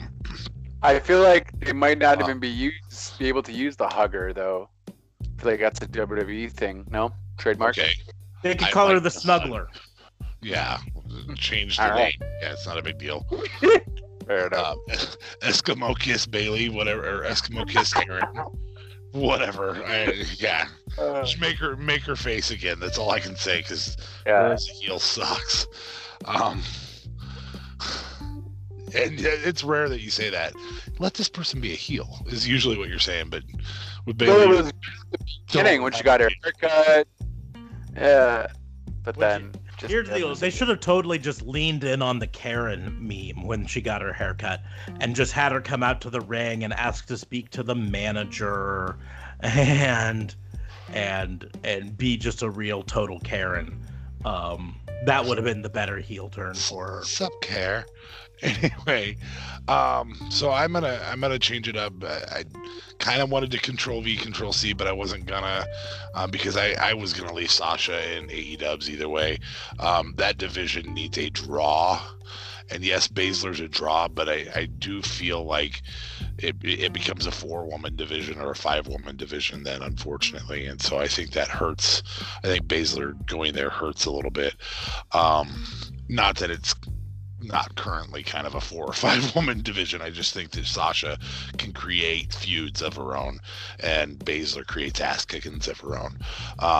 And because of that, and because it's the best women's roster behind NXT, Baszler's going to Impact to put that women's division so over the top it's better than it was when it was Gail Kim, Mickie James, Velvet Sky, Angelina Love.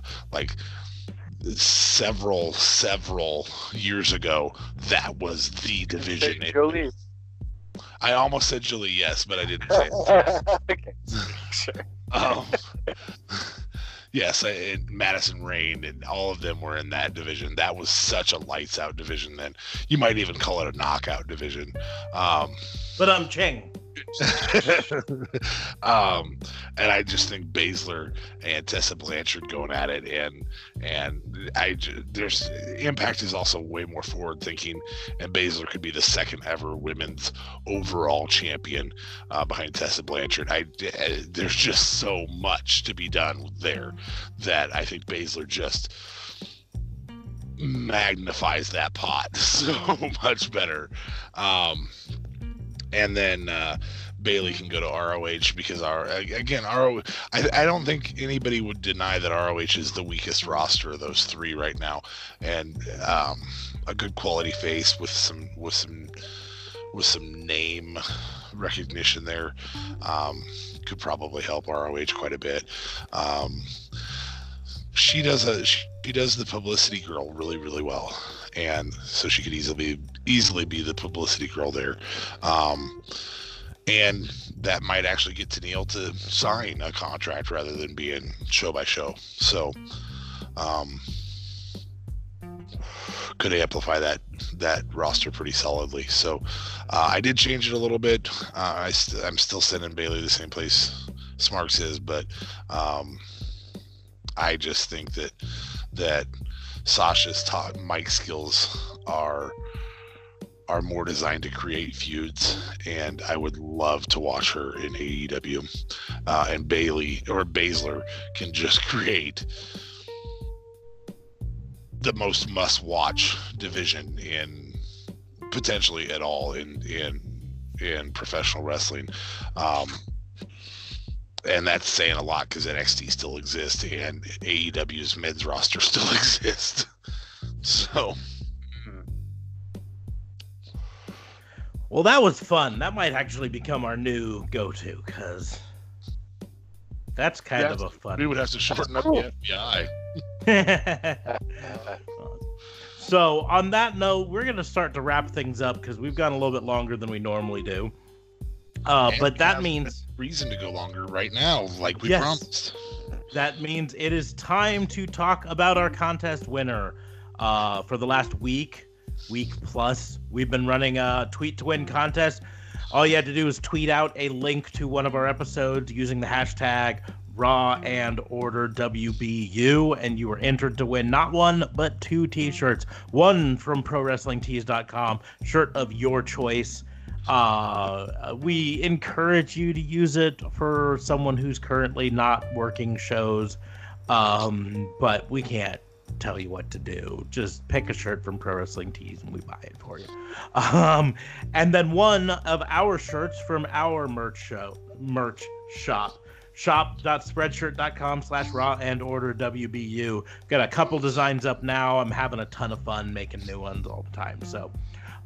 So without further ado, earlier today I closed the entries for this particular contest, and I used a random number generator to pick out the winner. And the winner is Kevin, on Twitter as @RIWrestlingFan.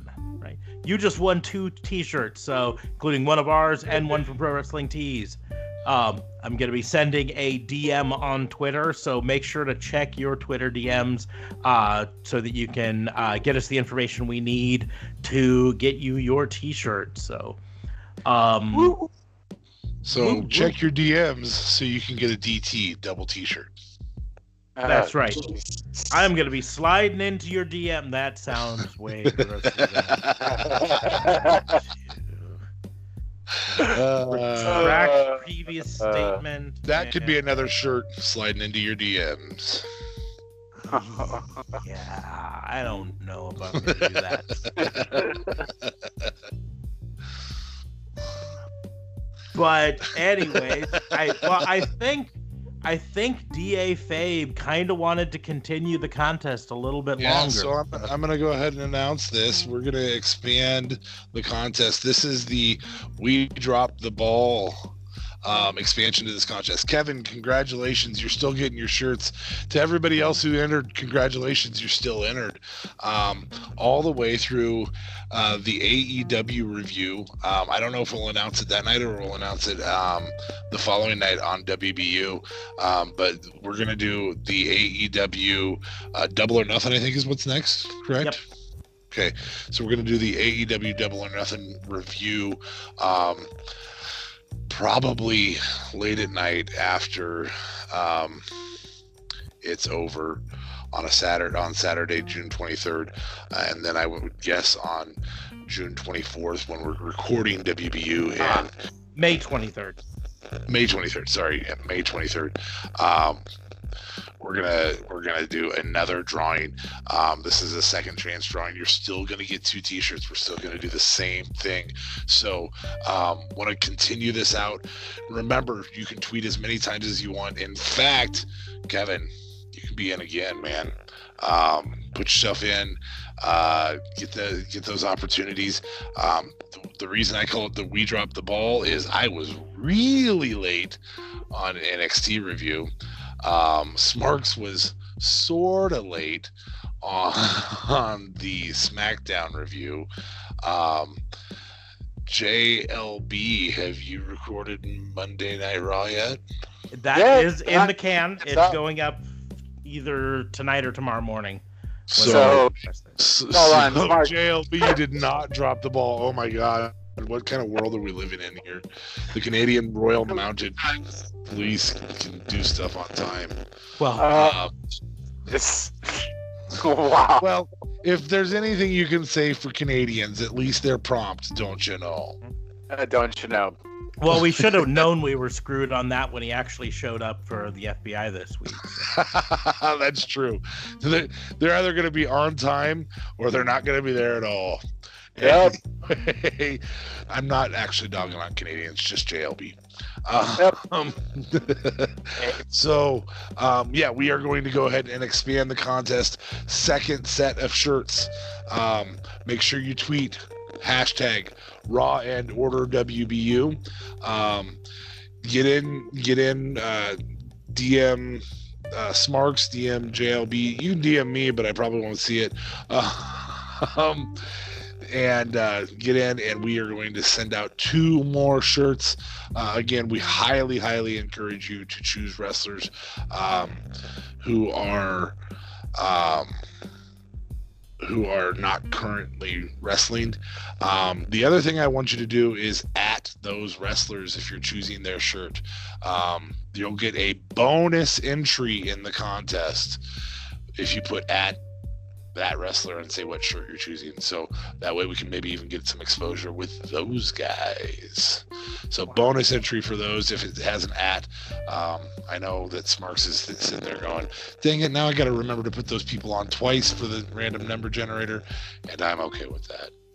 Yeah, he's just changing the rules on me all of a sudden. Well, I think there's something to be said for making sure that we say, you know, if you're going to do Drake Maverick at Rockstar Spud, I think is his. It's actually still at Drake Maverick, but I think he hasn't changed it because he's still wrestling in WWE, so he wants to keep that name recognition for a little bit. So we'll use at Machine Gun Anderson. Mm-hmm. So as an example, you know, just hit those guys. If you hit at with those guys, you'll get a double entry for those. So please get in. We'll get more and more people. We'll try to be on time with everything. This was just a really bad week for us, and so we've decided to eat that. It's our fault. We've decided to eat that. That will be our new T-shirt. A sound effect added to it. No actual sound effect. But hashtag Raw and Order WBU. Congratulations to Kevin. Kevin, get 2 more shirts, or somebody else get 2 shirts. We just want to see people retweeting and telling their friends about Raw and Order WBU. Hey. Awesome, 5 times a week. 5 times a week? We're doing 6 episodes. Because technically 2 of them happen the same night. So 6 times a week. But on that note, we will draw this to a close. Make sure if you're not already following us on Twitter, you do that. Follow me at Raw and Order WBU. You can follow DA Fabe at DA Vincent K Fabe. And you can follow JLB at JLB420. Real Talk Radio is the brand at Real Talk Radio 8 and anchor.fm/RTR with all my other socials and fun stuff like that. Awesome. Make sure to subscribe to this podcast if you haven't already. That way you get notified every time we release a new episode, which, like I said, is basically 6 times a week. So you've got plenty of podcast content there. Make sure to check out our sister shows on the Tatnisco Podcast Network. And then also, if you have a chance to hop on Apple Podcasts, review us and give us 5 stars on Apple Podcasts. Helps us out, helps us get into more ears. So just give us 5 stars, just like the number of stars in the flag of Samoa, birthplace of the Anoa'i family. So, how in the bloody hell do you know that? You clearly thought of that all week. Let me Google that for you, I'm guessing. I did indeed Google it earlier, but I'm not going to lie there. There are a couple others like Myanmar. What happens if it was Saudi Arabia? I would not have made that joke. Would you have said something about the home of Mansoor, or would you have been like the home of the greatest pay-per-views that WWE has? Nope, I just wouldn't have mentioned the flag at all. Okay, I chose Samoa out of, I think there were like five countries. I think like Myanmar has 5 stars, and Honduras I think has 5 stars on it. Anyways, but then I saw Samoa and I was like, oh, that ties in, since I was already knew I was doing Roman Reigns. So boom. You can also find our Wix site. Our Wix site has a place that you can listen to the show online. You can read our blog and respond to a blog post. You can find all the other places you can listen to us there. And then our merch shop, shop.spreadshirt.com/RawAndOrderWBU. So you can go there. You can get the Wix app to contact us directly. All of that stuff will be in the doobly-doos, as well as the pinned tweet on my Twitter timeline. But I guess on that note, we will close the book on this visit from the FBI. We will be back soon. Thanks for listening. See you later.